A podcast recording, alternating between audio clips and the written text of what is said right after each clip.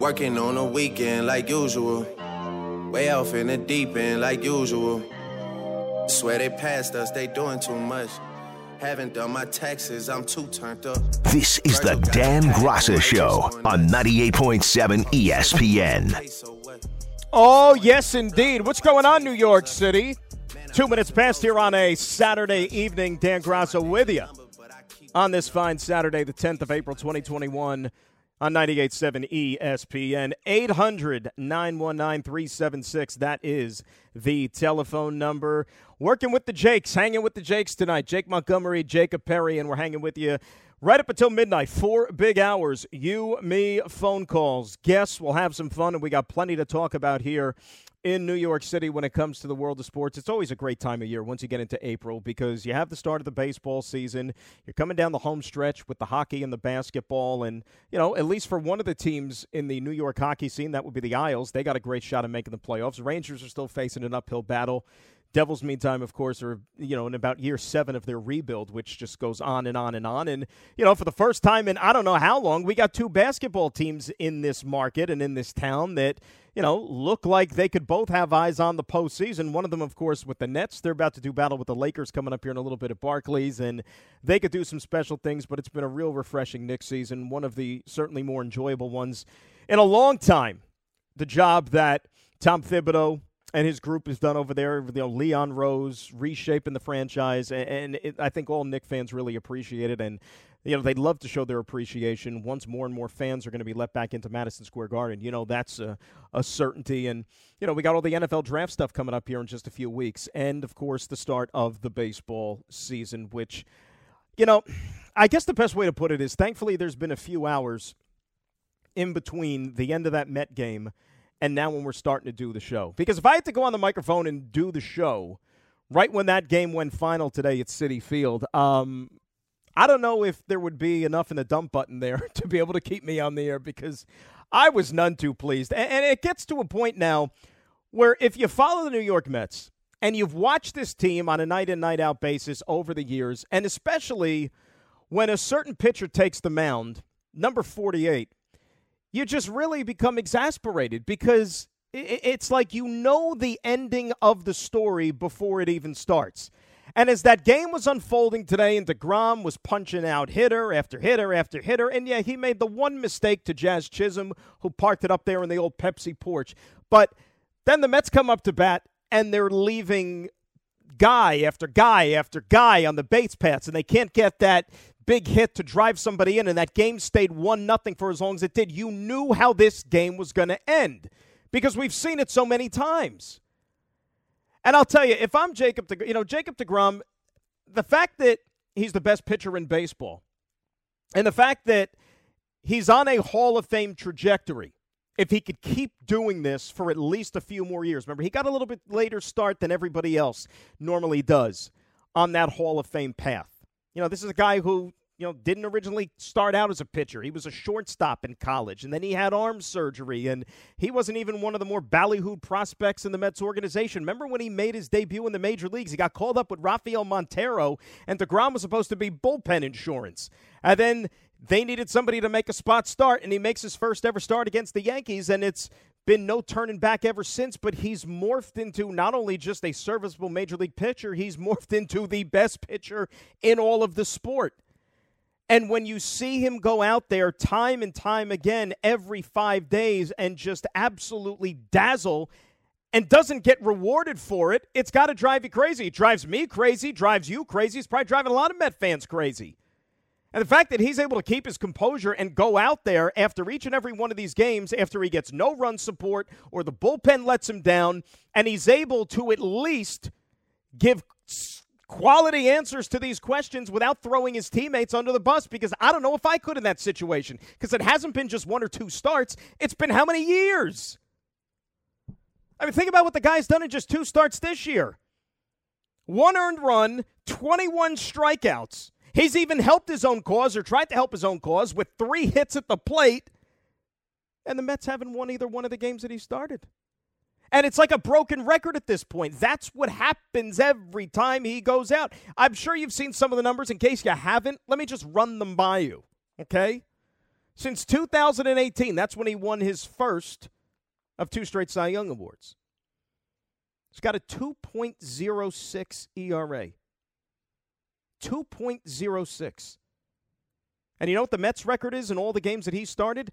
36 and 42. Now, you explain to me how a guy could be that good, that dominant, that great, head and shoulders above everybody else in his sport who practices the same craft, and the team can't even go out there and win the majority of the games that he pitches.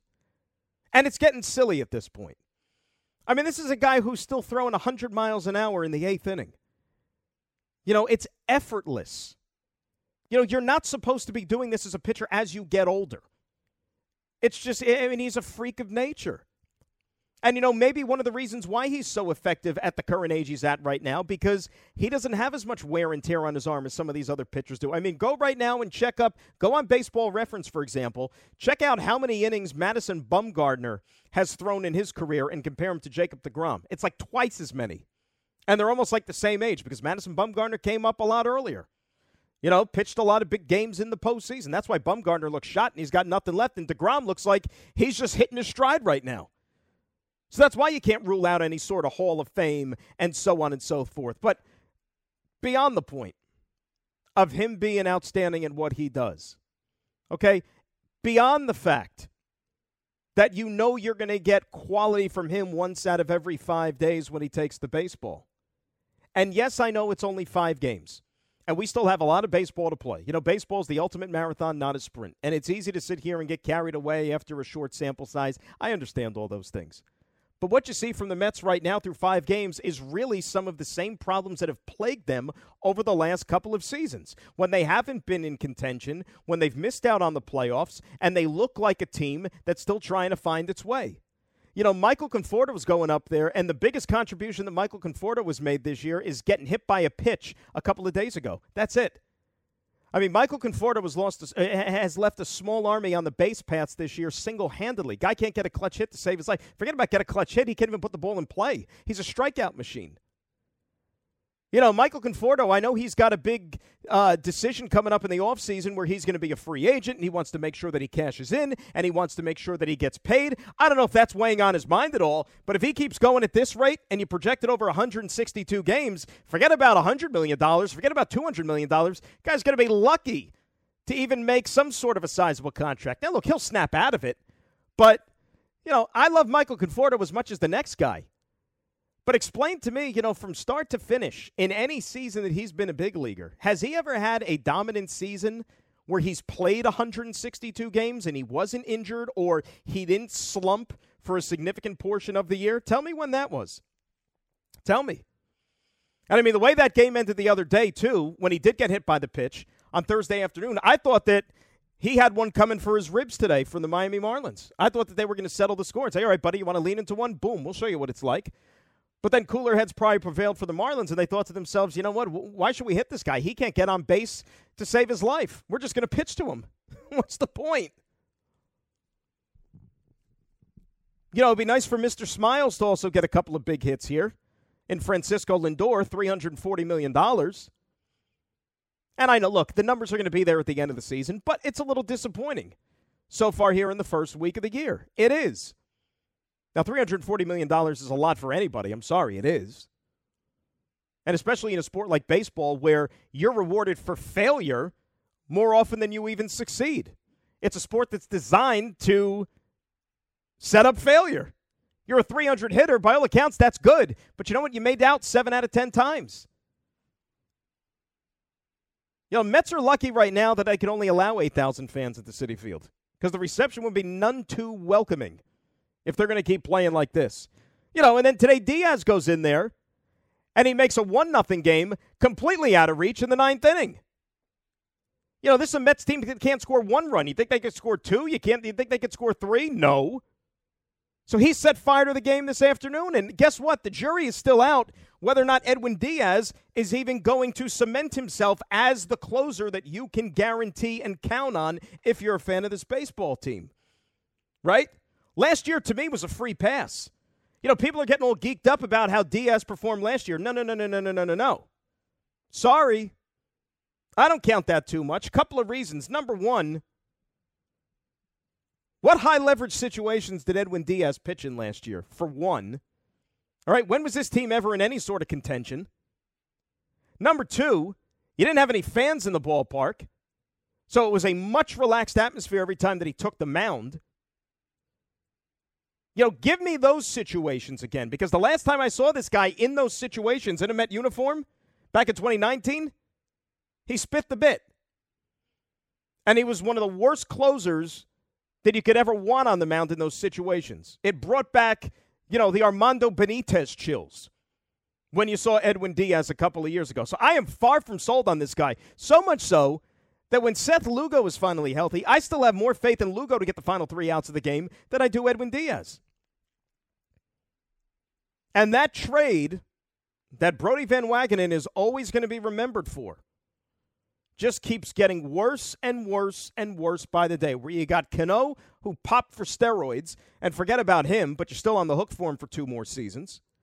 You got Diaz, who was supposed to be the centerpiece of the deal, and meantime, all we hear about Jarred Kelenic over in Seattle, even though that he started the season down at the alternate site, but he's one of the top prospects in all of baseball, and he's as close a thing to a sure thing as you have in the sport. Fun times. Fun times if you're a Met fan, is it not? But it really just makes me ill watching Jacob DeGrom for how little they do for him.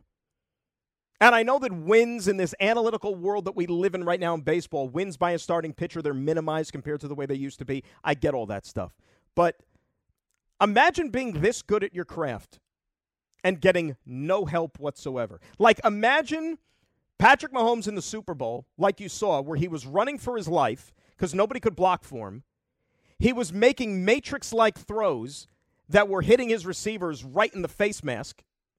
Imagine seeing that like over the course of 162 games as opposed to, you know, every so often. That's what it's like when DeGrom pitches. I tweeted it out a little bit earlier. Like, he's the pitching equivalent of what Mike Trout is, where you excel at your craft above everyone else, and yet you're surrounded by ineptitude that betrays you and lets you down time and time again. Trout, best player in baseball, right? Best player of the generation.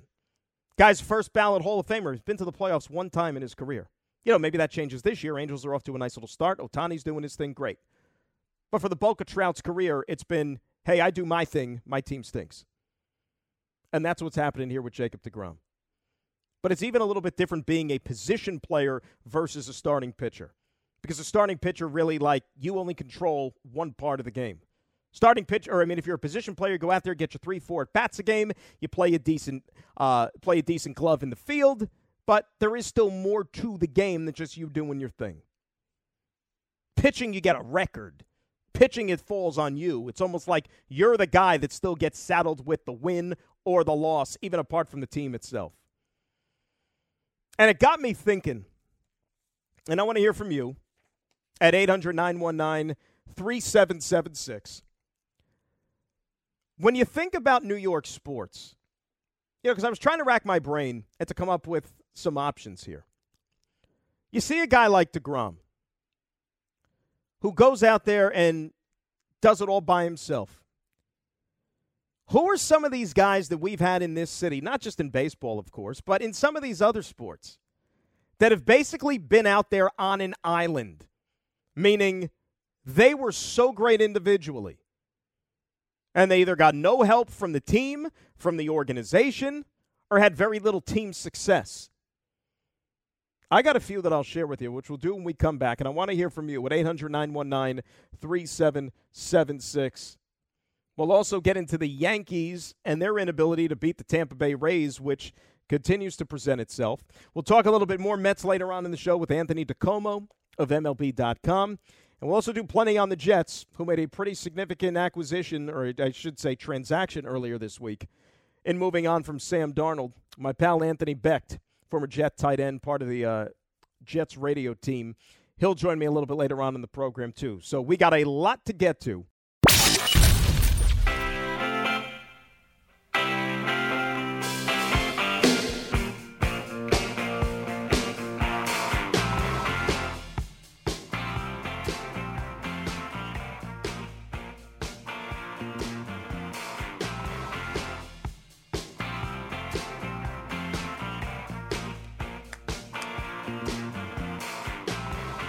800 3776 telephone number Dan Graca with you here on 98.7 ESPN on this fine Saturday night. Get me on Twitter at Dan Graca, G R A C A, as we are rocking and rolling here. You know, here's some more numbers. This is courtesy of uh, Ryan Spaeder on Twitter, which I saw this a little bit earlier today with DeGrom. Just trying to put an explanation on the excellence which he exhibits every time he takes the out. Here's DeGrom the last four seasons, right? From when he won his first Cy Young Award. 78 games started. Out of those 78 games, he personally has 25 wins. ERA of 1.11 in those wins. 20 losses. In those losses, he's got a 3.8 ERA, which is still pretty darn good. Sub 4 ERA, and you're uh, come out on the losing end. 33 no decisions which are more than the wins and more than the losses. 33 no decisions, a 176 ERA. Think about that. That, that, that. That's insane. It's insanely good. But he's gotten used to it, is he not? So I, I was thinking about it, and I know that it's a little tricky because, you know, when you think about sports in this city and you think about this town, having to go out there and do it all yourself it takes a unique individual, clearly. So you would think if you had a dominant starting pitcher who was so head and shoulders better than everybody else, but was maybe on a bad team. I, I, I can't really put my finger on one of those guys for either the Mets or the Yankees over the last, you know, 20, 30 years, right? I, I mean, you know, the Yankees have done plenty of winning. And the Mets, on the other hand, you know, during their down lean years, they never really had that guy who was so much better than everybody else. I mean, you know, by the time they got Johan Santana and they had plummeted into being a poor team, I mean, he was kind of shot. He was a shell of what he used to be. You know, DeGrom is the closest thing to it. He gets no help whatsoever from his team. You know, and then you could think about, I, I, I think a good example is when you look at hockey and you look at a goaltender you know, does Henrik Lundqvist fit that criteria? And I don't even know necessarily if he does. Because it's not like the Rangers were bad while he was at the height of his powers. I mean, this was a Ranger team that was a perennial playoff team. They went to the uh, Stanley Cup finals. So they did more winning than losing when Hank was there. They just never captured the cup. So I don't even think that it's fair necessarily to to throw him into the conversation. I don't.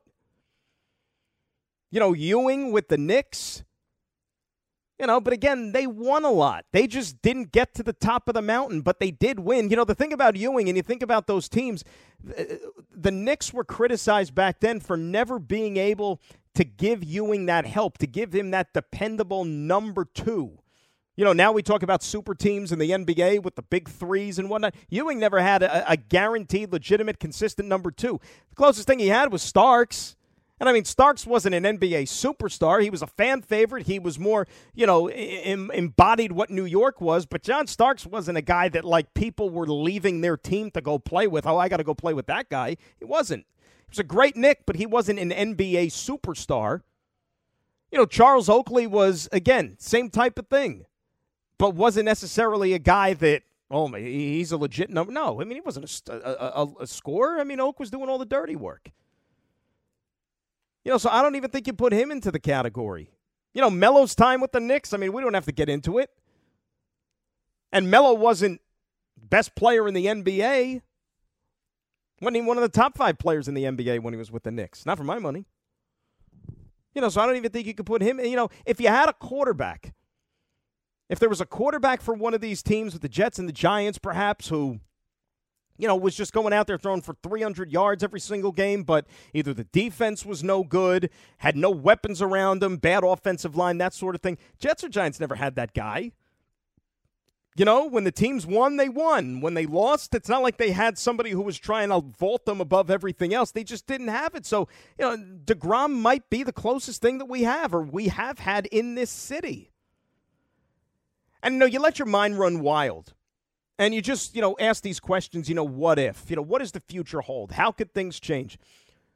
DeGrom is severely underpaid compared to some of his contemporaries. I mean, you look at a guy like Gerrit Cole. Gerrit Cole's got a $324 million contract, right? Richest pitching contract in Major League Baseball. And Cole's real good. I mean, he's he's really good. He's like That one guy right below Jacob DeGrom, probably, when you're talking about starting pitching. But DeGrom didn't sign a contract for that. But DeGrom's contract does have an opt out after next year. Now, if it was me and I see that I'm getting such lack of support every time I go out there, and if I maybe, I mean, look, you heard DeGrom right before the season started. He even said it, it came right out of his mouth. You know what? I want to win.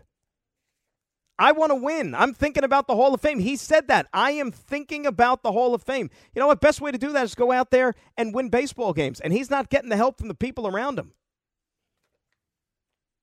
We have that sound from today, guys. DeGrom, after the game today, was asked if he feels that his teammates maybe are experiencing a little bit of pressure on having to go out there and score runs when he starts? Does he think that that is a scenario that unfolds when he takes the mound?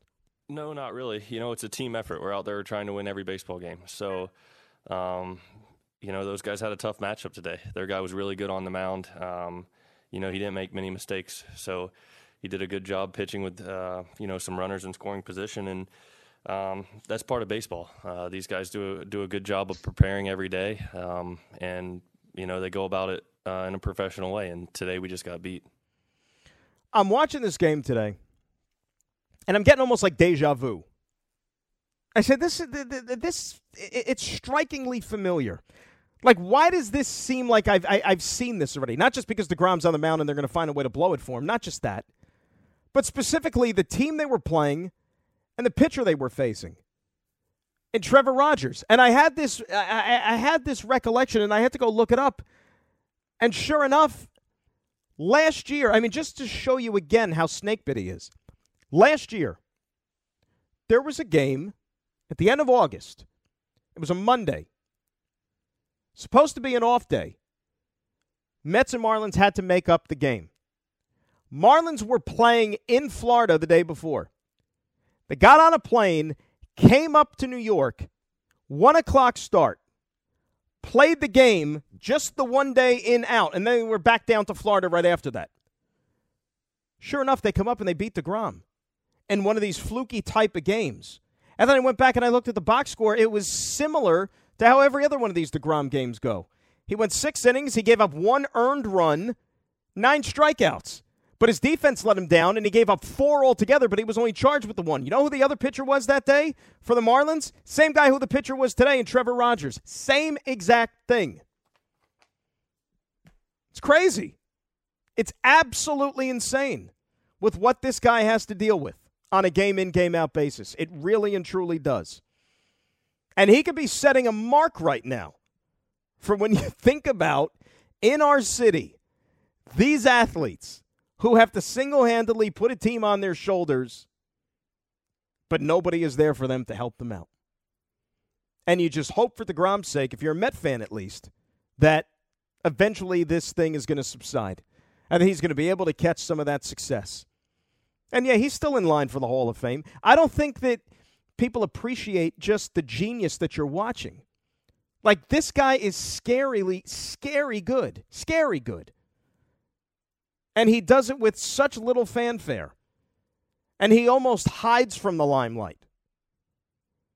You know, and I know that he's gotten a late start, but two more years of this, he's going to be in Cooperstown. Wins don't matter anymore. It's going out there and dominating every single time you take the baseball. And guess what? That's what he's been doing.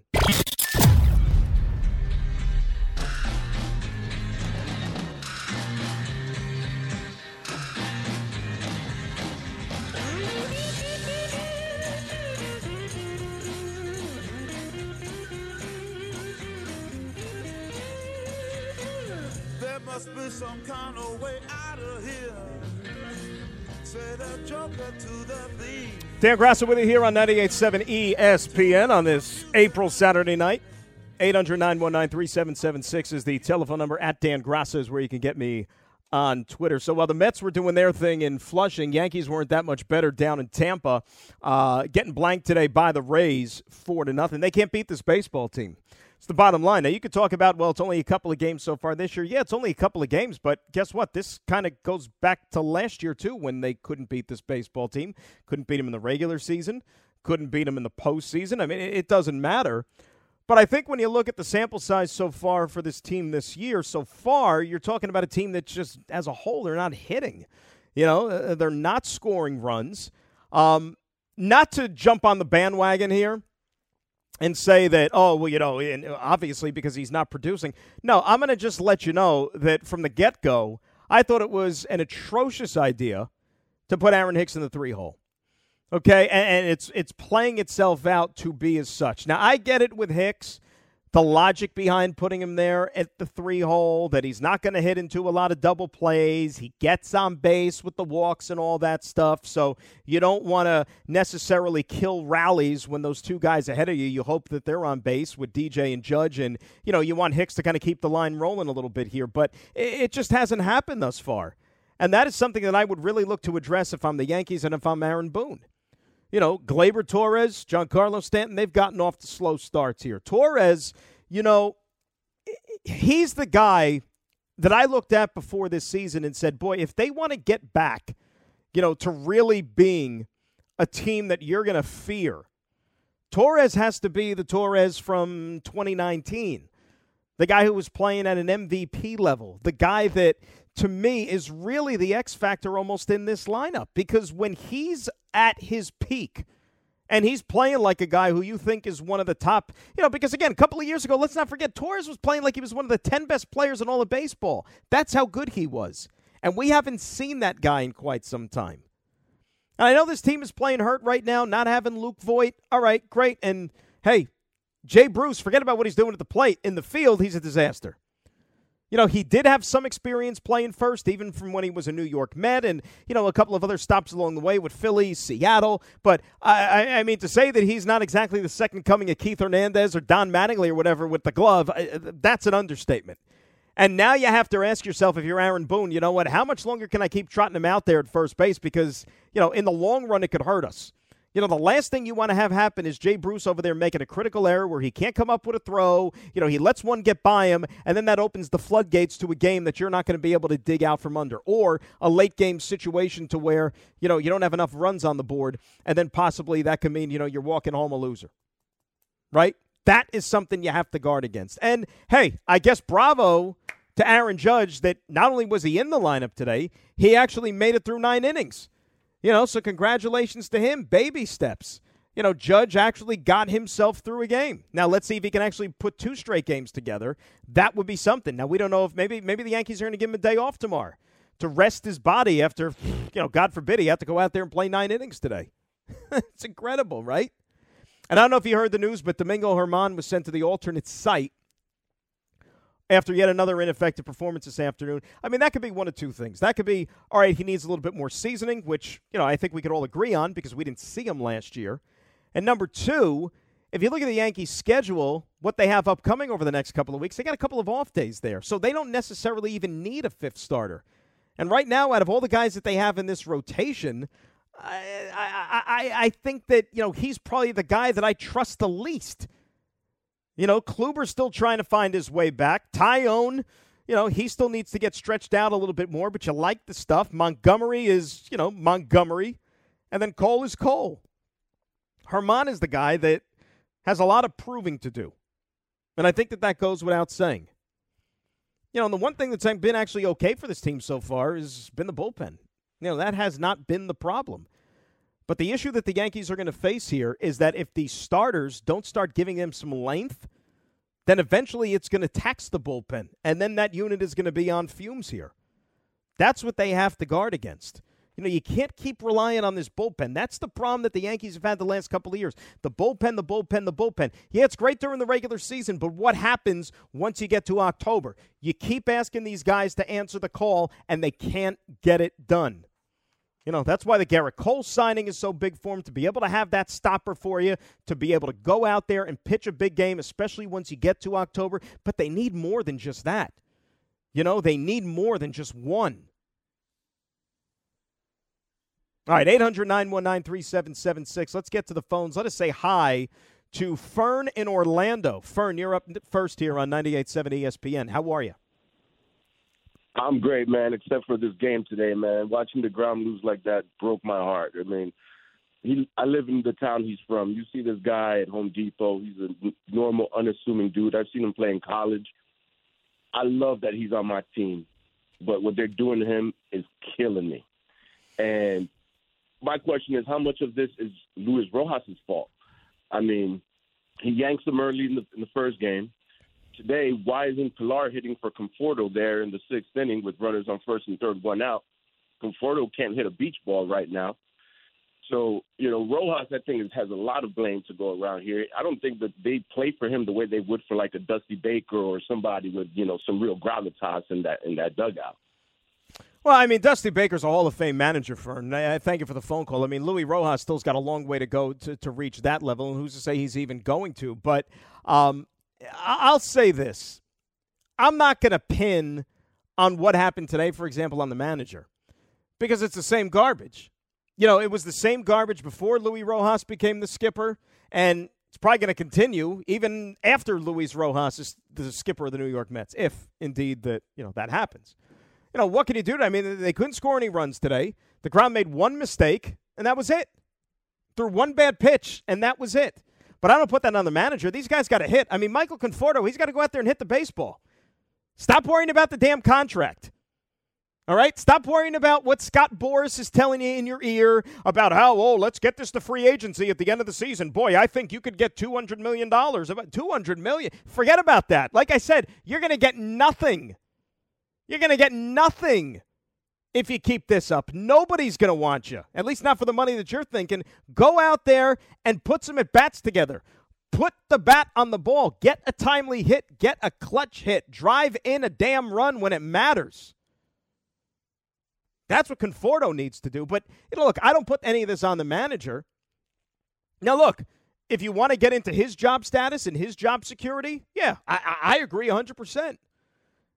Luis Rojas is the farthest thing right now from somebody who's entrenched in that position. Let's not forget, he got the gig under very unique circumstances when they had to fire a manager who got nailed for cheating just a month before spring training started last year. Then you had the whole COVID shutdown. Then he gets a 60 game season during a pandemic.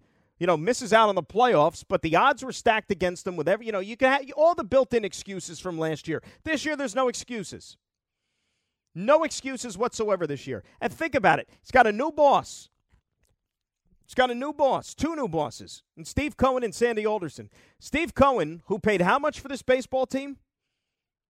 billions, right? How many billions? You think for the check that he wrote for the New York Mets, he's and the 340 million dollars he gave to Francisco Lindor among others, you think he's going to sit there and settle for his team to be a, either non-competitive or to be out of the mix and not make the playoffs? No, no, no, no, no, no, no, no, no. Steve Cohen has zero allegiance to Luis Rojas, zero.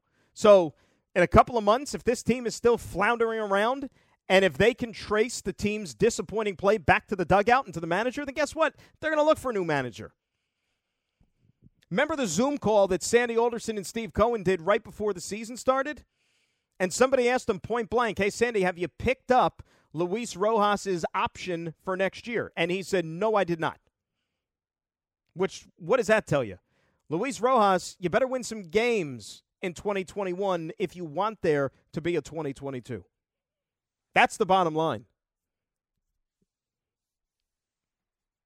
You know, he's been a long time Met, been in the organization. Everybody thought he had a bright future, all those things. Great. But here's the problem you run into. If you finally get a chance to be a big league manager, and if you're a rebuilding team, if you're a young team, you know, maybe you take your lumps along the way. Maybe they'll be a little bit more patient with you. Not with this team, not with this job, and not in this city. You manage in New York, you got to win. You manage the Mets, you got to win. You got stars on that team. You got the best pitcher in baseball on that team. You got a guy who's worth $340 million, 341, excuse me. You know, third richest contract ever given out in baseball on that team. This isn't a club that's going to catch people by surprise. This is the club. Remember the projections before the season started, even though I disagree with them entirely, but the FanGraphs and the PECOTA and all that stuff, they have the Mets running away with the National League East. I don't believe it for a second. Not that they wouldn't win the division, but that they'd run away with it. I mean, this NL East is the best division in baseball. Then nobody's running away with this division. Mets, the Braves, the I don't care who you are. Nobody's running away with it. That made zero, zero sense to me. Zero. Yeah, but pretty soon we're getting to put up or shut up time. And I'll tell you what, while we're on the subject of managers, how much longer do you think Aaron Boone gets a free pass? Like, really? You know, they fired a guy in Joe Girardi who did as good a managing job as you could possibly ask for in getting that team to within a game of the World Series a few years back. And they replaced him with somebody who they thought was going to be better with the young players, better for the clubhouse, and so on and so forth. Hey, you know what? He hasn't lived up to his end. Has he? You know, he never even got him to a game seven of the world's uh, uh of even the LCS. Yankees haven't been to a, within a game of the World Series under Aaron Boone. I know that. You know, Yankees got a pretty high payroll. Yankees got stars. They need to win. They need to finally get to that World Series, not just making the playoffs. Sam's a stud. Sam's uh, one of the favorite, one of, one of, one of my most favorite people on the team, just from a personality, work ethic, toughness standpoint. And when you make decisions like this, obviously there's a human element to it, and you and you hate losing good people. Um, but ultimately, you know, like I said, I, I do I do feel Sam's best football is is a, is in front of him, and um, you know, feel good about his landing spot too.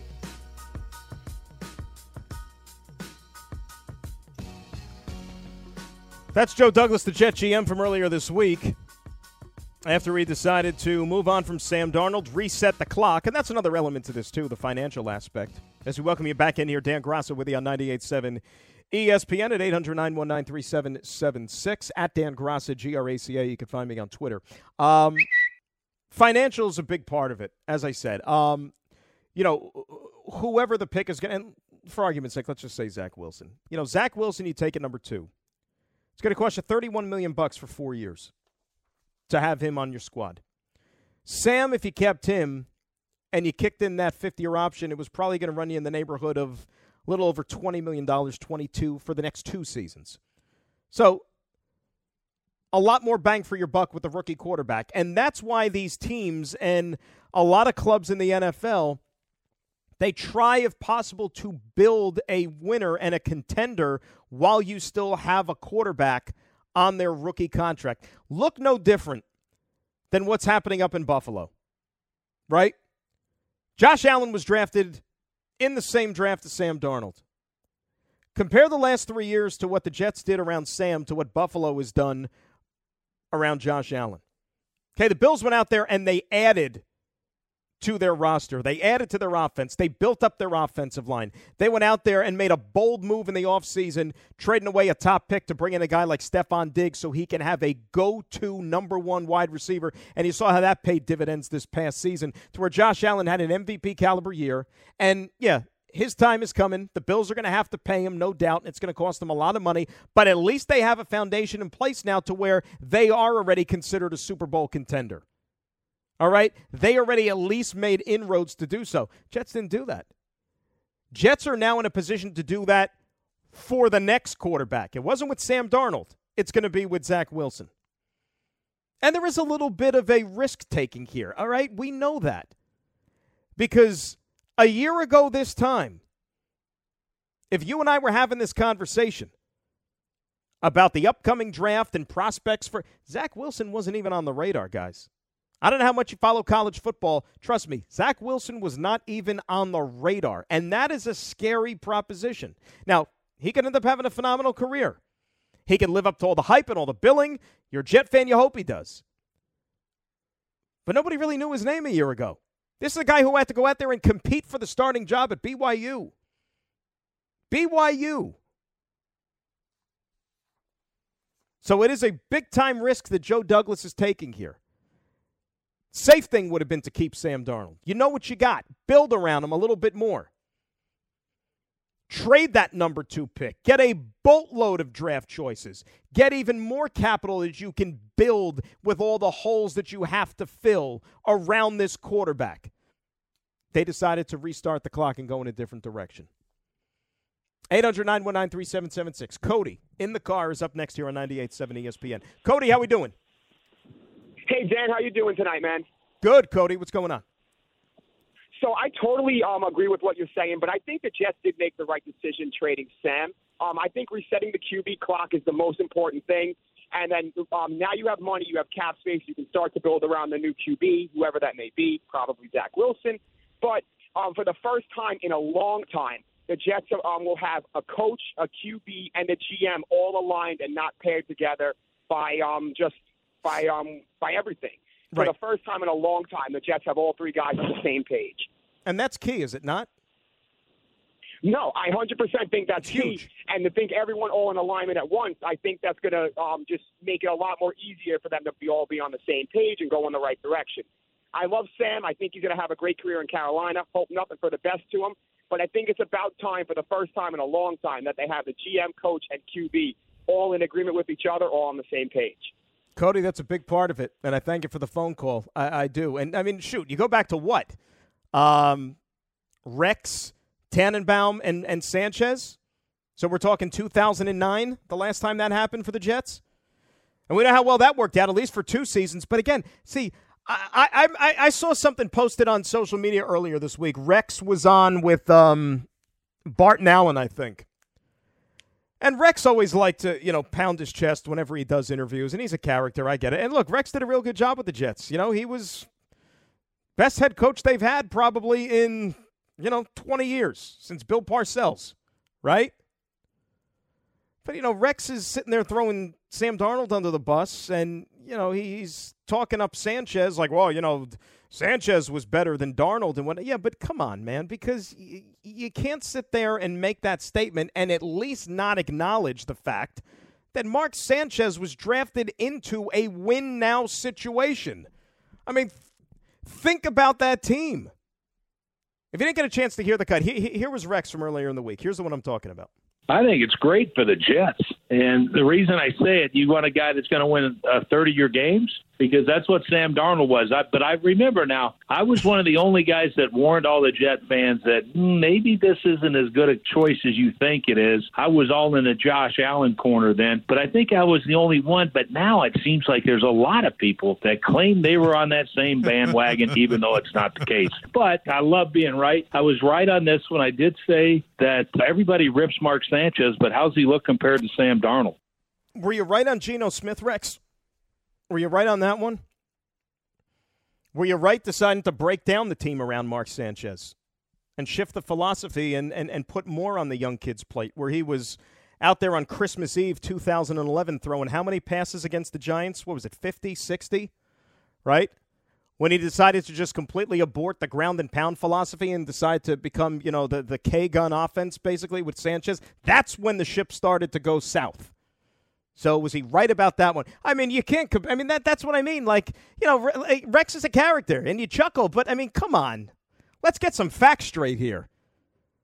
I mean, the team and the situation that, that, that Sam Darnold walked into when he was drafted by the Jets is night and day compared to the situation that Mark Sanchez walked himself into. He walked into a situation where he had arguably the best offensive line in the National Football League, that, which ended up being the top running game in the National Football League, and one of the best defenses in the National Football League, led by the head coach. What were the Jets the best at at anything when Sam Darnold was here? Anything. Bryce and Glenrock up next here on 98.7. Bryce, how we doing? How you doing tonight? Good, Bryce. What's going on? I just uh, I thought your point about no one knowing about Zach Wilson last year and then everyone making a big deal about him this year. You said it was like a scary scary thought to, for a Jets fan, but I just wanted to bring up Joe Burrow. And two years ago, no one knew who Joe Burrow was, and then he had that national championship run, and he was the first overall pick. So I just You're think right. your point about no one knowing who he is and then being a big name is scary, but you saw that with Burrow, so I don't really see how that could be a valid argument. No, I mean, I mean, Bryce, it's a it's an extremely valid argument because guess what? For every Joe Burrow, I could give you a bunch of other guys who don't pan out. You know, and there are outliers. And and and, and if it is indeed Zach Wilson, I hope and pray that he is the second coming and he is a future star. But I mean, go look at the success rate period, not just of of guys that we didn't know about, let's say the year prior to when they entered the draft. And I'll get into this more a little bit later in detail, but think about the track record. You know, over the last 20, 25 years in the NFL draft, how many quarterbacks that were taken in the top five, like overall, end up being superstar players in this league? There's more guys that turn out to be busts than actual impact players. That is also another dicey thought. Yeah, but that's just the draft. The hit rate on the NFL draft is super low. You you have to scout right, but I just I just wanted to come on and say that that argument about being a no name and then being a name. Everyone has has to wait for their opportunity and their shot. And Zach Wilson, once he got his shot, shined as much as he possibly could. So. No, look, he, he did everything he was supposed to do. And Bryce, thank you for the phone call. But look, I, I'm just playing devil's advocate here. That's all I'm doing. Because then he could also say, well, you know what? BYU didn't play anybody worth a damn this past season. And I'm not even going to throw that in his face. I'm not. Because I can even give you examples of guys who didn't play really at a high level competition wise in college, still had great pro careers. I mean, the late Steve McNair played at Alcorn State. Who the hell were they playing? Yet he came into the NFL and he won an MVP, had a great career. Uh, our buddy Joe Flacco. What was Delaware? D2, D3, uh, Division 2? You know, the only, the most high profile team Joe Flacco in Delaware played his last year in college was Navy. Everything else was D2. Joe Flacco had a pretty damn good career, was a Super Bowl MVP. So I'm not even throwing that bad competition thing out in Zach Wilson. I'm not. He's got the tools, he's got the skill. My point is, is that, you know, he is not necessarily a stamped, signed, sealed, guaranteed prospect sure thing like Trevor Lawrence was. And there is a little bit that makes you kind of uneasy if you're a Jet fan with that. You know, Kyler Murray, he was the number one pick in the draft, won a Heisman Trophy. Year before that, nobody knew that Kyler Murray was going to be a first round pick. Forget about the first overall pick. You know what Kyler Murray was doing? Kyler Murray was going to go play baseball. He was a top 10 pick by the Oakland A's in the baseball draft. And then Baker Mayfield had success at Oklahoma under Lincoln Riley. Kyler Murray takes over. Lincoln Riley turns Kyler Murray into a Heisman Trophy winner. And then he becomes the number one pick in the draft. You know, these things happen. You got to make the most of your opportunities. Great example of Joe Burrow. Joe Burrow the year before, shoot, I don't even know if he was anything higher than a fourth round pick. But then he went to LSU, had a damn good team around him, rewrote the record books down there, and the rest is history. What's poppin'? Brand new whip, just hopped in. I got options. I can pass that like Stockton. Just joshing. I'm spending this holiday locked in. My body got rid of them toxins. Sports in the top 10. I can put the ball in the end zone. Dan Graca here on 98.7 ESPN, rolling along on this Saturday night at 800 919 3776. Talk a little bit more on the New York Jets now and the changes that lie ahead for them with my good pal. You hear him on our uh, broadcast on Sundays here on the uh, Jets Radio Network on 98.7. Former Jets tight end. He is the great Anthony Becht. Hello, Anthony. How are you? My man, what's up, Dan? I'll tell you, that's trendy music. That that's the kind of intro that I want to hear coming on to the Dan Graca show tonight. That's what I'm No, talking about. we give you nothing less, you know that. And, uh, you know, I should say before we get into the whole situation with the Jets here, I, I want to congratulate you and your lovely wife, of course, the proud parents of the newest Iowa State football quarterback commit for the class of 2022. Rocco's going to be a Cyclone. Congratulations, buddy. That is very, I know you're pumped about it. We are. Thank you very much. Uh, you know, just uh, you know, really cool time for him, and you know, it's you know, when you go through the process yourself, and then you play at the highest level, and you have kids, and you think, oh, how's you know, what's your kid going to do? Do they are they going to be good at sports? Are they going to get involved in something else? And then when they kind of follow the path a little bit and do great things, and see them do it, it's just really, uh, it's really rewarding as parents. So you know, yeah, me and D are really psyched up for him. He's super excited. You know, Matt Campbell is a gem man. He is an outstanding coach, an outstanding human being, and you know, i- i- if you can get your kid around good people, I think that to me that's a win right there. And then anything else that comes with it, you know, that that's a positive. So uh, really looking forward to it, and it's a great opportunity for him. Now, have you circled the first West Virginia Iowa State game? yeah, well, you know, I tell you, it got it got touchy. You know, you know, West Virginia obviously tried to you know make a little push at the end there, but um, you know, listen, it you know, in this in this recruiting game, I think from a kid's perspective, at least for my son, it's all about the relationships and uh, building that with you know schools and coaches, and you, got to make it feel you got to make the kids feel comfortable where they want to go. But you know, listen, I mean, you know, Rocco grew up a diehard West Virginia fan, and of course, you know, myself, you know, playing there. Uh, it's going to be interesting, you know. You got the what is it, the ketchup and mustard colors versus you know the old blue and gold. I don't know. Hopefully, hopefully the first game I'm at and he plays is at uh, uh, Iowa State, so I don't have to worry about you know sticking out like a sore thumb at Mountaineer Field uh, with, with you know the the Iowa State colors on. But you know, hey, you gotta you gotta. I need a six year sabbatical from from putting on the blue and gold for now till my kid goes. I'll tell you, you're going to have some interesting color combinations as, as, far as the interior decorating goes in the house now for the next five, six years between the ketchup and mustard and the and, and the gold there. Wow. Yeah, it doesn't Yikes. match exactly. It's just going to be a, it's going to be craziness. No doubt about that. Speaking of craziness, um, the Jets so, uh, what had been rumored became reality earlier this week. Uh, they've moved on yeah. from Sam Darnold, and, and and you and I talked. I mean, we you know talked about it each week, of course, doing the games and everything. But um, we don't know if it's going to be the right move or not for a couple of years, though. I- will ask it to you this way: um, How much of a risk do you think they're taking in doing this?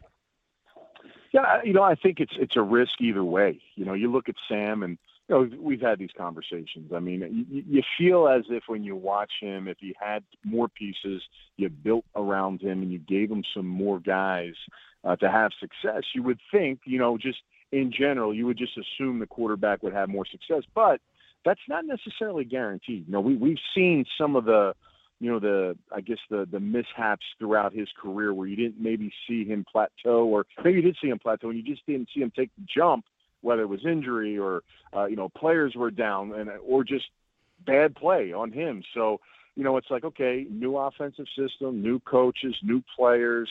You know, hell, I mean, is it is it that much of a big of a deal to bring a rookie quarterback in with a very you know listen? There's some fantastic quarterbacks coming out of this draft. If you get the right one, can you be just as successful or you know potentially equally as successful if Sam was there. I think maybe that's the mindset. So you know, I think it works good for Sam. You know, again, there are some some wounds in Sam's game that he's obviously going to have picked up for the last couple of years that may not go away. And, and unfortunately for the quarterback position, those things stick around sometimes. You try to fight them, those demons and some of those mistakes or some of the things you've made in the past. But you bring someone else in, someone fresh, someone young. Yeah, they're going to make some mistakes here and there, but you know they're they're clean. The mind is clean. The system is new for everybody. So I get where Joe Douglas and the organization kind of went with that situation, and they just got to find the right guy now. That that's the biggest decision moving forward. We're talking with Anthony Becht here on 98.7 ESPN. The other aspect of this, of course, is the financials, where you can reset the clock with a rookie quarterback. It yeah. gives you some more flexibility to build around him, kind of do unlike they did to Sam Darnold when he was drafted in 2018. Realistically speaking, you know, do you think that this program can turn around within the next couple of years with either the 21 picks they have upcoming in the next two drafts and or the cap space that Joe Douglas can incorporate more talent here. They they got to. I, I mean, uh, you know, this organization has been through so much, you know, over the you know the since at least I've been a part of it as a player, and of course for you as a fan going even before that. Mm-hmm. Um, you know, look, Joe Joe Douglas and Rex, and Rex uh, Hogan are just very two competent guys that that have been around some really good uh, organizations, general managers, scouts, and you know this is their time to shine. And I feel confident in both of those guys, and I put my trust in them, man, because you know what? If they can't do it, like who else is out there, Dan, that can? I mean, it's like you know these guys got you know the the, the backing of you know multiple successful organizations. Like who else can you find that's going to do a better job? So with all those picks, you're right. You have you know, in particular this year, because that's going to mean the most, but, you know, all 10 of those picks, uh, you get the two first round picks, uh, you know, whoever that quarterback's going to be. Um, you do start the clock back, like you said, but you know, with that comes a little bit of some ups and downs because it is a is a rookie quarterback. But we have seen success now uh, you know, a la Burrow, a la Herbert. You know, these guys have come in and done some good things, but they've got pieces now. They're not doing it by themselves. That's that's the thing. But you got to go out there and make the throws and make the plays, and that's the biggest thing. Like, can you get a confident quarterback to come in and say, you know what, taking this thing by the neck and I'm going forward? So they got to find that guy. Let me ask you this, and, and, look, all signs appear to be pointing towards Zach Wilson being the choice. If indeed he's the name on the card, what would be the biggest red flag to you when trying to see his game translate to the next level? Yeah, I mean, you know, and again, I don't know how you look at this, a scout looks at this, because I've seen it both sides of the spectrum as far as, you know, not an issue or an issue, but, you know, mm-hmm. competition to play going against those kind of teams he's played with against versus the last three years have not been good. I mean, bottom line. And the, and the games that I saw this year where it was Coastal Carolina and Boise State, you know, they, you know, they, didn't play great against Coast, Coastal Carolina, and of course, you know Boise State they won, but he didn't have a great game there. So uh, you know, he had done a lot of good things throughout the season. He's not very big in stature.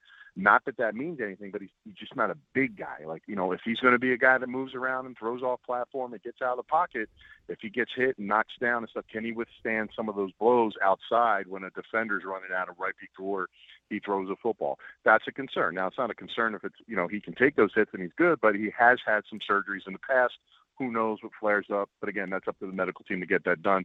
And just making plays from the pocket. I mean, you know, listen, quarterbacks in the NFL that go far in the playoffs have to make the throws in the pocket. Now, being outside the pocket is a big part of the 49ers system last year and mm-hmm. the last couple of years and what they do. That's going to be part of the Jet system here.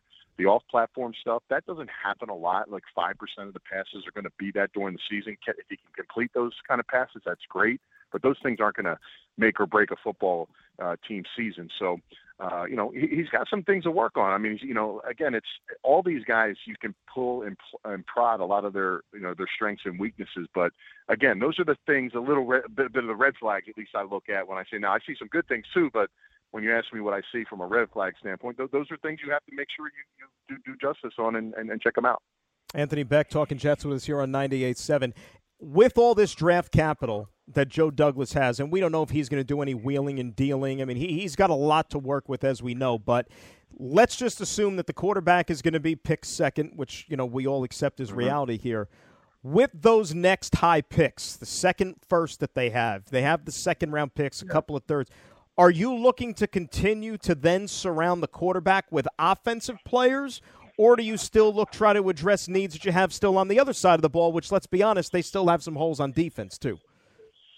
They do. You know, well, I, I mean, listen, uh, you know, priority positions to me, you know, cornerback is a priority for this football team. Uh, that's going to help the offense because if you can get off on third down, you got a guy that can cover. Right. You know, there's some talented guys that are going to be in that area. So that's one place you look at.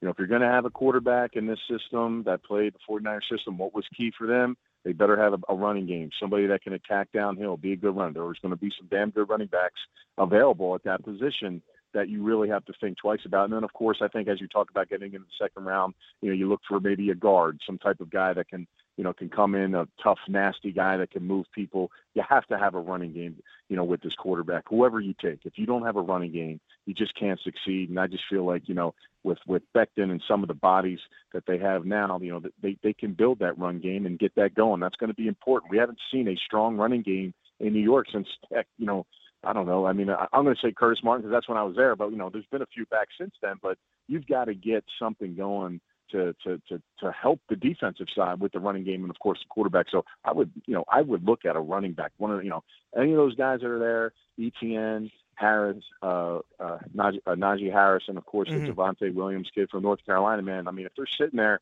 and you got your choice, I mean that that's a consideration as well. To, to, again, to add a weapon for your quarterback. No, no doubt about that here. And you know, on Sam, would you would you be shocked at all if he goes and fulfills all of these lofty expectations that we all had for him here in New York now that he's in Carolina? Yeah, you know, I don't know. I mean, I'll ask you. Like, my big question was, you know, well, what was wrong with Teddy Bridgewater? You know, Joe Brady's supposed to be kind of this up and coming mind offensively. They were missing their best running back one of the best running backs in the league basically the whole season. He had to throw a ton more. You know, I know they lost a lot of games with a, you know, within a touchdown during the season. A lot of those fingers have been pointed at Bridgewater. Uh, but you know, if I were to ask you the question, who's better right now today? Is Darnold better or is Bridgewater better at the quarterback position? I would say Teddy Bridgewater's better at the quarterback position. So maybe they feel like they got something in what he does and his skill set that will help. I don't know if he'll ever live up to it. You know how these things go, man. You know, Yeah. everybody says, well, you get a, a new place, go somewhere else, things change. Not necessarily. It's just, you know, both sides just have an opportunity to do something different. Who knows who it's going to work out with? But I want Sam to be successful, man. You know, we, we watched this kid for three years go through some ups and downs. And, you know, I think the one thing that was a quality of him is he was able to shake things off. If he can do that and reinvent himself a little bit, man, he can be successful because he does have a good skill set that's, you know, a, a positive skill set that that would make a quarterback a success in the NFL with his movement and his ability to do things with his legs. No doubt about that. Boy, it seems like it was just yesterday we were sitting here getting ready for a Jets draft and talking about the start of a new era, a new quarterback, and three years later we're doing it all over again. Isn't that something? Yeah, you know what? I, I mean, this is such a critical year. Uh, you, you really have to make these these picks become players and early. I think the biggest thing you've seen a lot of teams that have won, been able to draft well. And I'll just take an example. You know, being down here in Tampa, you know, Mhm. Jason Licht has struck gold on a lot of these draft picks. They're playing. You know, the the the Wirfs and the uh, the Devin Whites uh, and the Lavonte David when he got drafted. All these guys started day one and they become stars. You got to find those guys. And if you can find those guys, and that the, the Jets have to, you know, it's been a disaster from a draft standpoint. You've got to figure out a way. Joe's got to hit on 50% of these picks, and they got to be guys. So it's a tough call. It's a tough duty. Got to hit on the first guy. There's no doubt about it because that's going to be the most important. But again, you know, we, you know, you're talking about building weapons, putting some pieces around, you know, getting the defense better. If you're leaning on young guys, you better you better find the good ones. And uh, again, this is a different, you know, with COVID and not seeing guys as much, and you're on Zoom and you're talking to guys not in the element, you're not with them. Those are tough, you know, decisions to make as a scouting staff and, and, and uh, you know personnel directors and, and GMs because you know you don't get that personable you know feel with some of these players where you know again they're coached up pretty well during this process and now they don't even have to sit in somebody's face and on a computer. And you really got to do your homework on these players. So it's going to be interesting to see you know not just for Joe Douglas but really across the league as you get into the draft outside the first round how these things shake out because the teams that do their homework, they're going to get themselves some good players in the second, third, fourth, fifth round this year because just because of the fact that teams may have not been able to get enough on guys that are really good.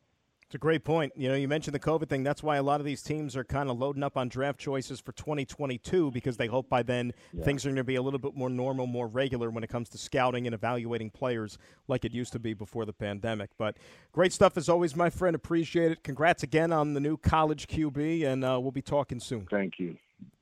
You got it, man. Have a good show. See you.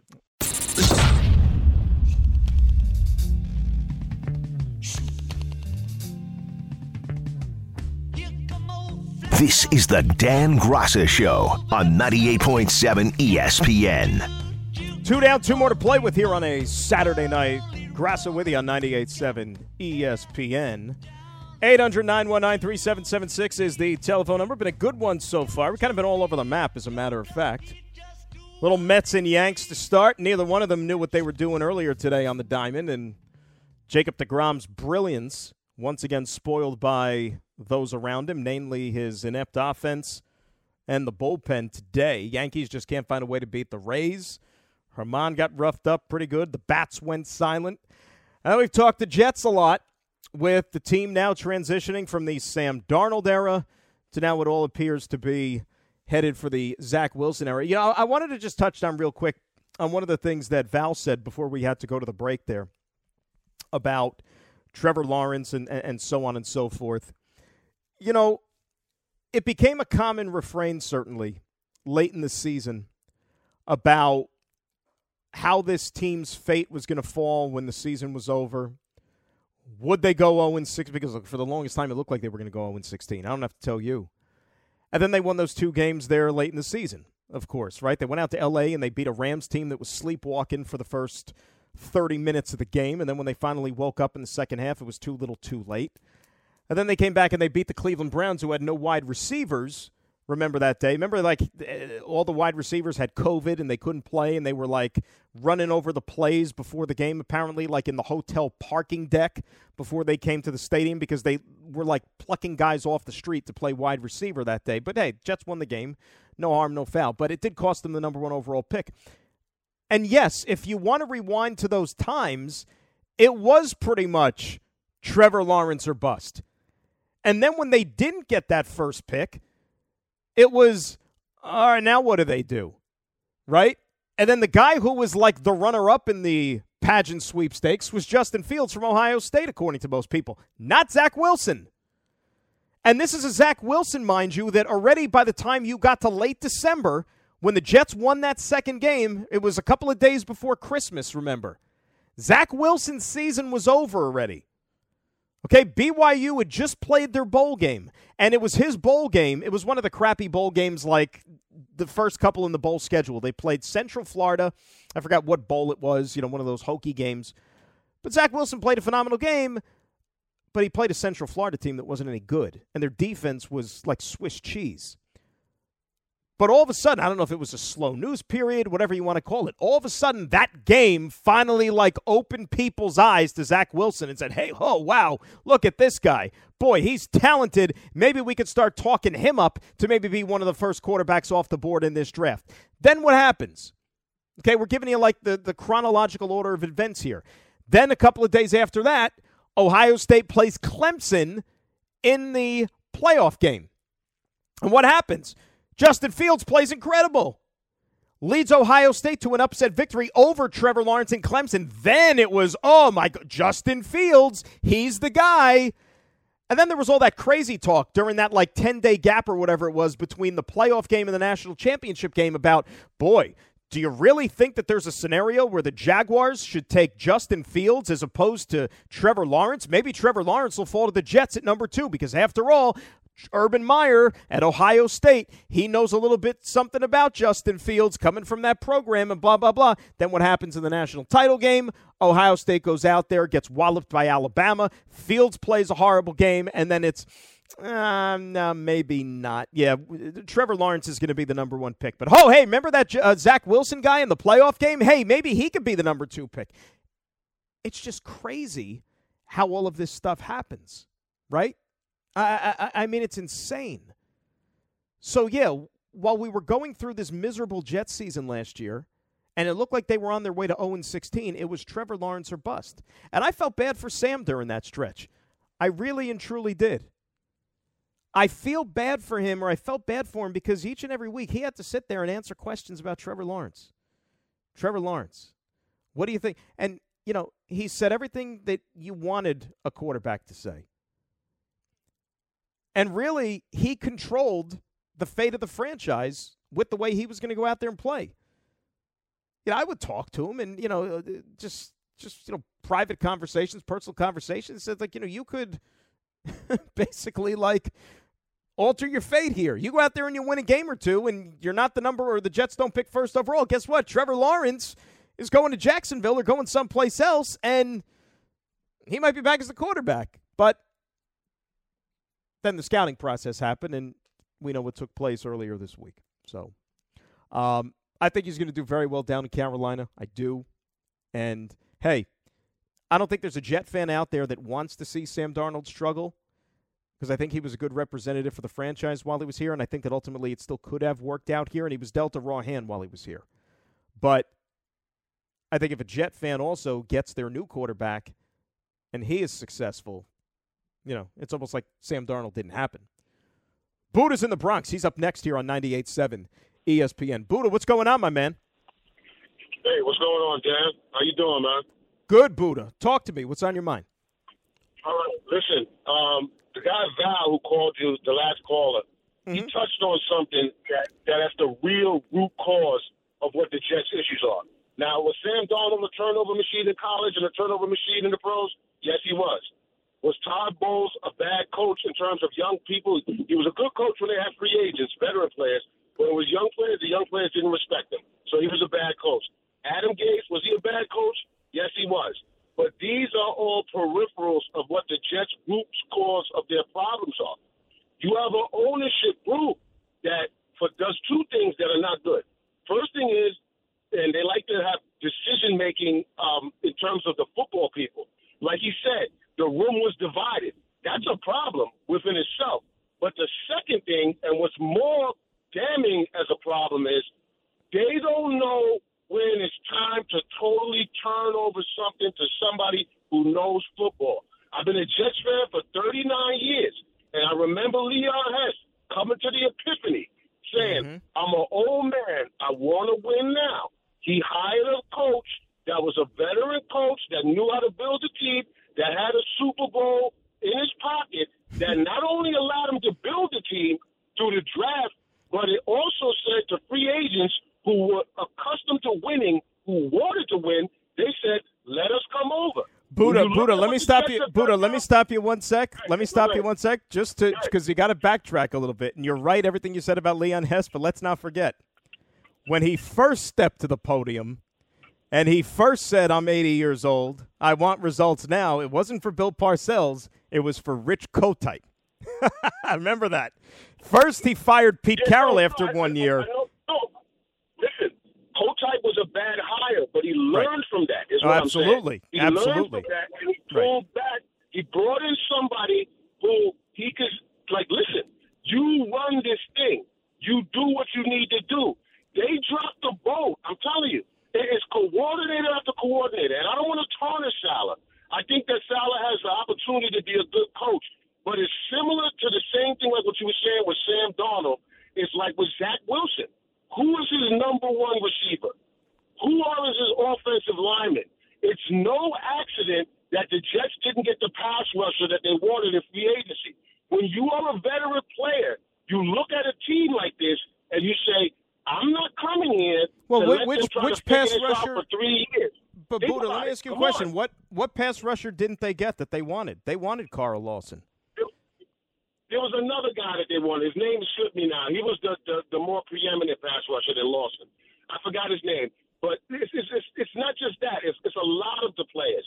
If you think about it, like, it's the same thing almost for Zach Wilson that's going to happen if they don't get this right. You're bringing in people that could be okay. You have to bring in people that you you have to have a few blue chippers on your team. You need a blue chipper in your line on both lines. You need a blue chip pass rusher. You need a blue chip offensive lineman. As much as people like Becton, Wirfs was better than him. And that was a miss right there. We have to be honest about that. Wirfs was better than him. That was a miss right there. He's a more polished pass protector than Becton Well, was. remember too. Remember too. He, he also Buddha, and, and, and I thank you for the phone call, my friend. Look, you, you made a lot of good points and a lot to, to dissect there. The thing about Wirfs, though, look, Wirfs walked into a tailor-made situation where he walked into already a pretty darn good offensive line, right? In situ- in the situation down there in Tampa Bay, um, you know, and he even could come in and play guard there for a little bit. They didn't just throw him right at right tackle, or excuse me, they didn't throw him right at left tackle like they did uh, with Mekhi Becton. And look, Mekhi Becton's going to be fine. Okay, Douglas looked like he got that one right on the nose. You know, uh, that's the least of their concerns. But remember, they had Donovan Smith already down there in Tampa Bay, so Wirfs didn't have to play left tackle. You know, you're not protecting Tom Brady's blind side by playing the right side, but he did well. He did well. Becton will be fine. He- he- Here's the other thing, and, and let me go in reverse order. First of all, Carl Lawson was the guy they wanted. Okay, he he, he was. And if you look at the me- the method at which Joe Douglas went out there and signed free agents, yeah, maybe they didn't necessarily get the super duper splashy uh, you know, free agent targets out there who commanded the most money. Look, they paid a pretty penny for Lawson. They paid a pretty penny for a guy named Corey Davis, of course, at wide receiver. The difference is, and if you go and trace the way Douglas signed guys, you know, Shaq Barrett wasn't available. Tampa Bay didn't let him get out of the building. You know, Shaq Barrett, if you want to say, was like the number one pass rusher. Well, he didn't leave Tampa Bay. You know, the Bucs move heaven and earth to make sure they got their guy. Lawson has upside.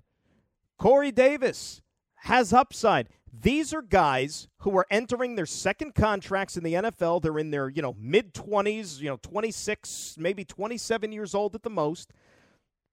And they think that their best football's ahead of him, but it's not like rolling the dice on guys who are no good to begin with. You know, these guys have accomplished something. They've shown the ability. Now they think given them a new environment and they're going to get a chance to see their talents flourish. And it goes back to the Ozzie Newsome school of building a football team and building a contender. That's where Joe Douglas grew up. He grew up in Baltimore with the Ravens under Ozzie Newsome, who was a Hall of Fame player. He's going to be and should be a Hall of Fame executive. The Ravens were never big time spenders in free agency. They were effective, but they didn't really get those first wave free agents. You know, they were in maybe on the second wave of guys, and then they made some smart signings along the way. And more often than anything else, you know why the Ravens won? You know why the Ravens are, you know, contenders year in and year out and they have that Super Bowl championship from 10 years ago? Because they draft phenomenally. You look at all the guys that are responsible for the success that they had, by and large, were guys that they drafted, that they brought in. Okay? And this is going back two decades, even more. You know? Ray Lewis's Ed Reeds, uh, Flacco, Terrell Suggs, Marshall Yanda, um, uh, Haloti Ngata. I mean, all of these guys. They were players that the Ravens brought in, and that's what Joe Douglas, being the old scout that he is, wants to accomplish with the Jets. 21 picks over the next two years. Now you got to hit on them. You're not going to hit on every one, but you got to hit on them. And that's also part of the reason why the Jets are in the problem that they're in right now. And it goes back to one of the things that Buddha said at the beginning of the call about, you know, he mentioned Todd Bowles. He said the young players they had on that team didn't respect him. That's not true. All right. Guys respected the heck out of Todd Bowles. They all did.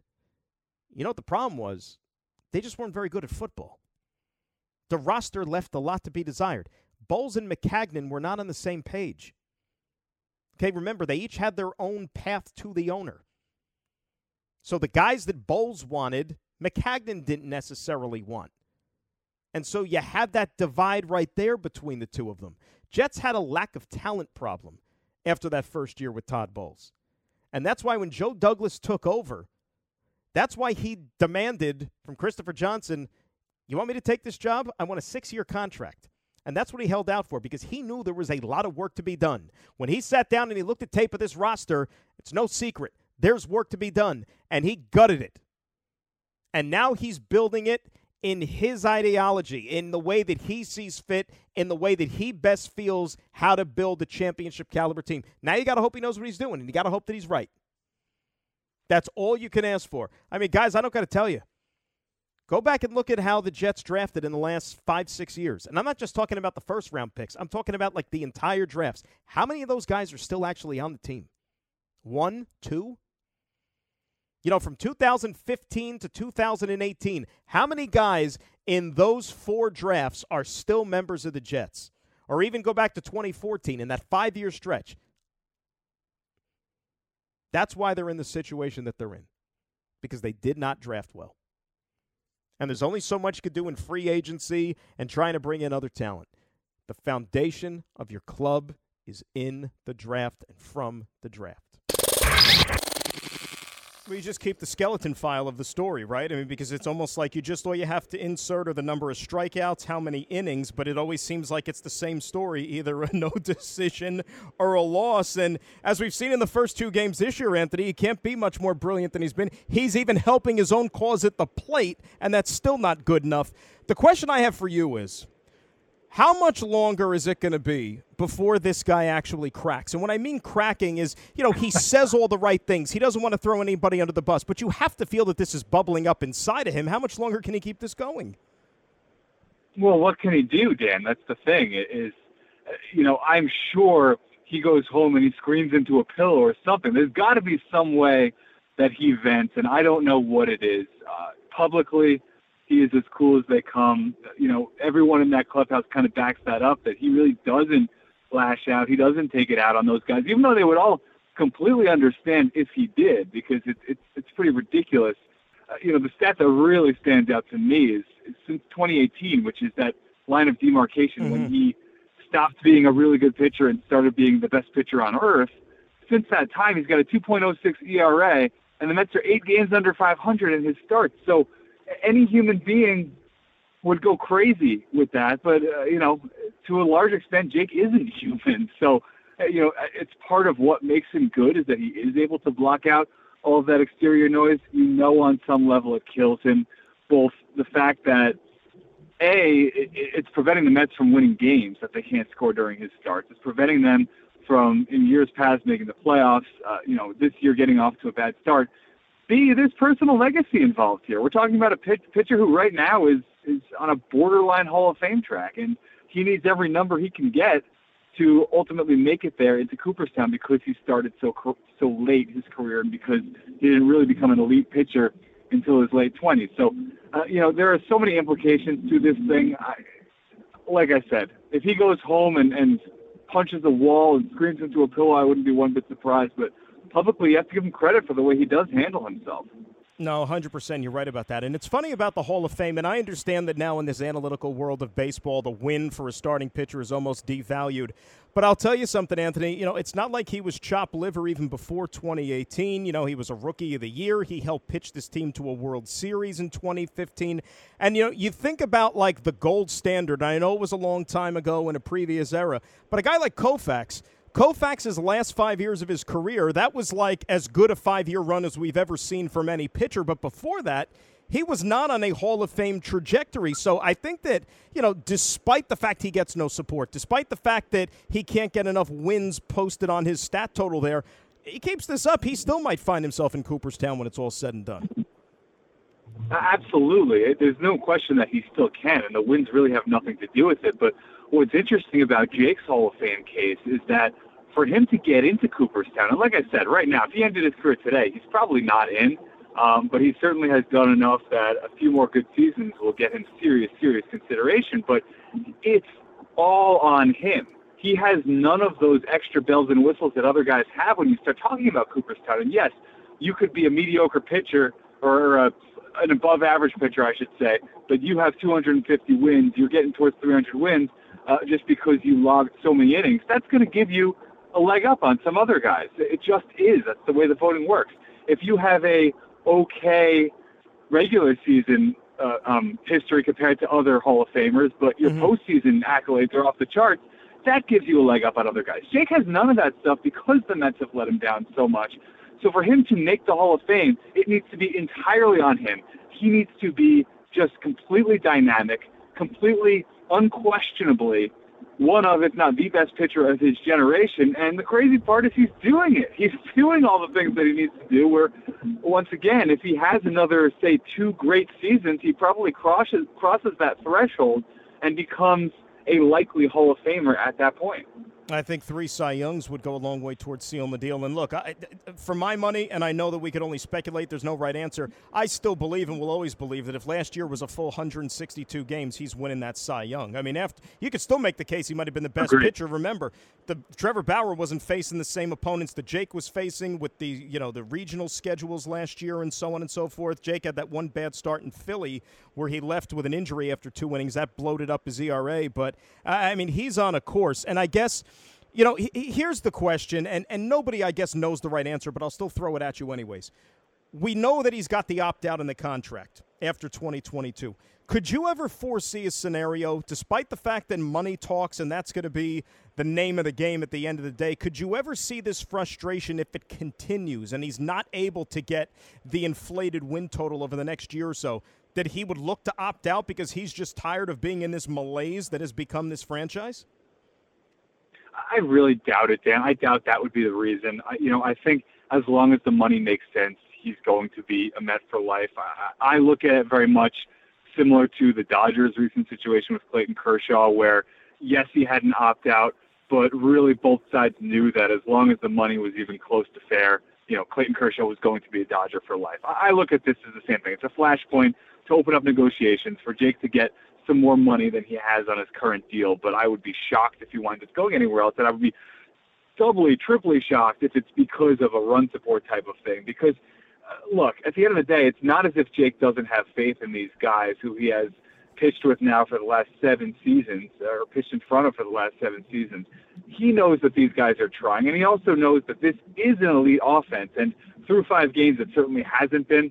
I, I believe it's 3.2 runs a game the Mets have scored, and in four of the five games they've scored three or fewer. Uh, that's not what this offense is going to be over the course of 162. Uh, Jake knows that. The Mets know that. If he goes somewhere else, he's liable to run into the same problems there as he will here. I, I know that there is kind of this lag effect from the Wilpon era, and everyone's still continuing to believe that the sky will fall. And let's be honest, the Mets have not good looked good, particularly the offense has not looked good through five games of the season. But I, I fully expect that to turn around. I do think Jake's going to get some more support going forward than he's gotten in the past, and uh, the narrative will slowly change over time. But I, I really find it hard to believe that that's going to be the type of thing that drives him out of town. Anthony DiComo of MLB.com joining us here on 98.7 ESPN. Speaking of the offense, uh, number 30, right there, Depth Mag in the middle of the order. Um, look, uh, it's been brutal, and now certainly he knows that it's out there. I, I, mean, it's almost like you're expecting Conforto to not get the job done when he comes up now with men in scoring position. I know he had the episode there on Thursday, and I was wondering if maybe the Marlins were to, you know, initiate a little payback today, maybe drill him in the ribs for what happened. But then I thought to myself, you know what? They know that he can't get a hit. You might as well just pitch to him because if you hit him, you're putting him on base, and he can't do that on his own. But – he's another guy who's got a contract decision coming up at the end of the year. Do you think that's playing any sort of a role in his struggles so far early in the season? I mean, look, it's got to be on his mind to a certain extent because he knows how big of a year this is for him.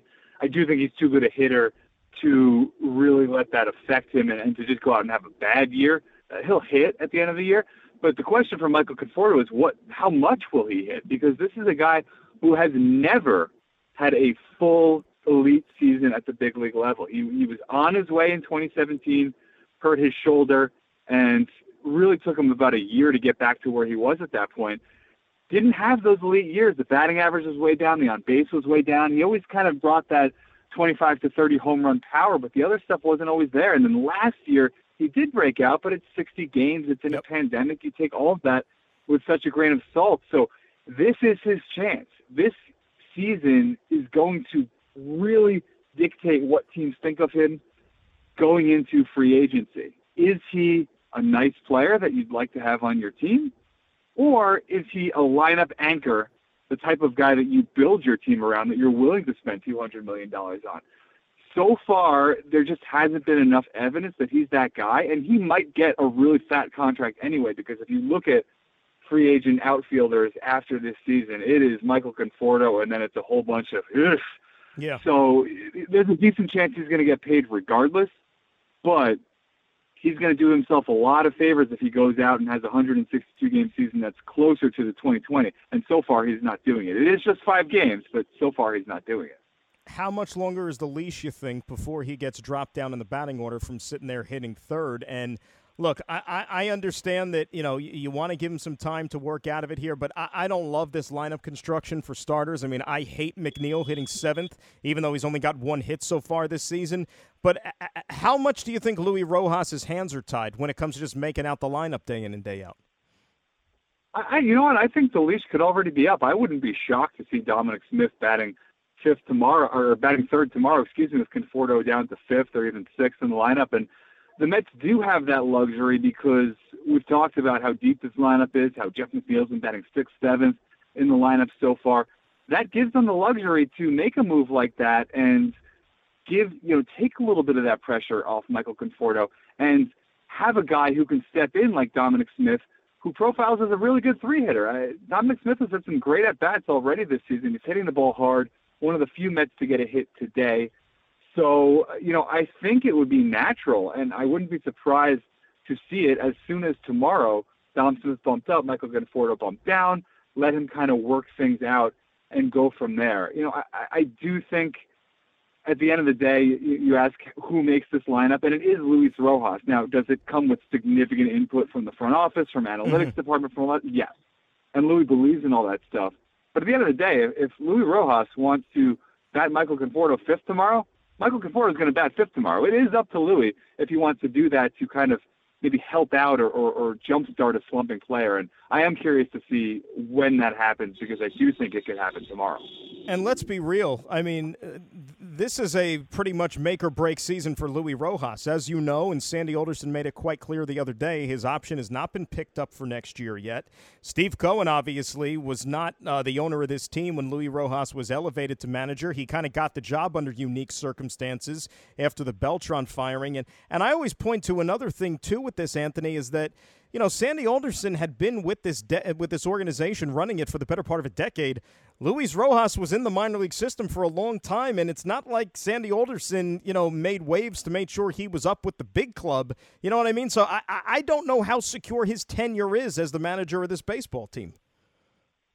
Well, I certainly wouldn't call it secure, but there is a lot of respect and that and that includes Sandy Alderson for Luis Rojas. Um, you know, no, you know, Luis didn't become the manager under Sandy Alderson's first tenure, but he did go from being a really young hire in the organization, a minor league coach, instructor, and he really ascended pretty rapidly up the ladder under Sandy Alderson to the point where he was on the big he became on the big league staff and put himself in a position that he could become the manager when the whole Carlos Beltran debacle happened. Uh, he had really ascended at, at a, a, very young age to put himself in that position, and most of that did occur under Sandy Alderson. So I know Sandy has a great deal of respect for Luis. Um, I think in a perfect world, Sandy Alderson would love for Luis Rojas to succeed in this role so that it's not a question going into last season. But look, if the Mets believed in him fully, they would have picked up his uh, contract option for 2022, which they didn't do, and that's not um, outlandish by any means. But it does speak to the fact that they are evaluating. They're very much evaluating Luis Rojas right now. They know they have a very good team on paper, and if they don't make the playoffs, you know, it's going to be tough for them to bring Luis Rojas back at that point. So we've got a long way to go. Uh, you know, me personally, I've also known Luis Rojas for a long time. I know how pro he is. I know, you know, how much of a smart, solid baseball guy he is, and I would be somewhat surprised if he doesn't succeed. But again, he's made some questionable decisions through five games. The results haven't been what he wants through five games.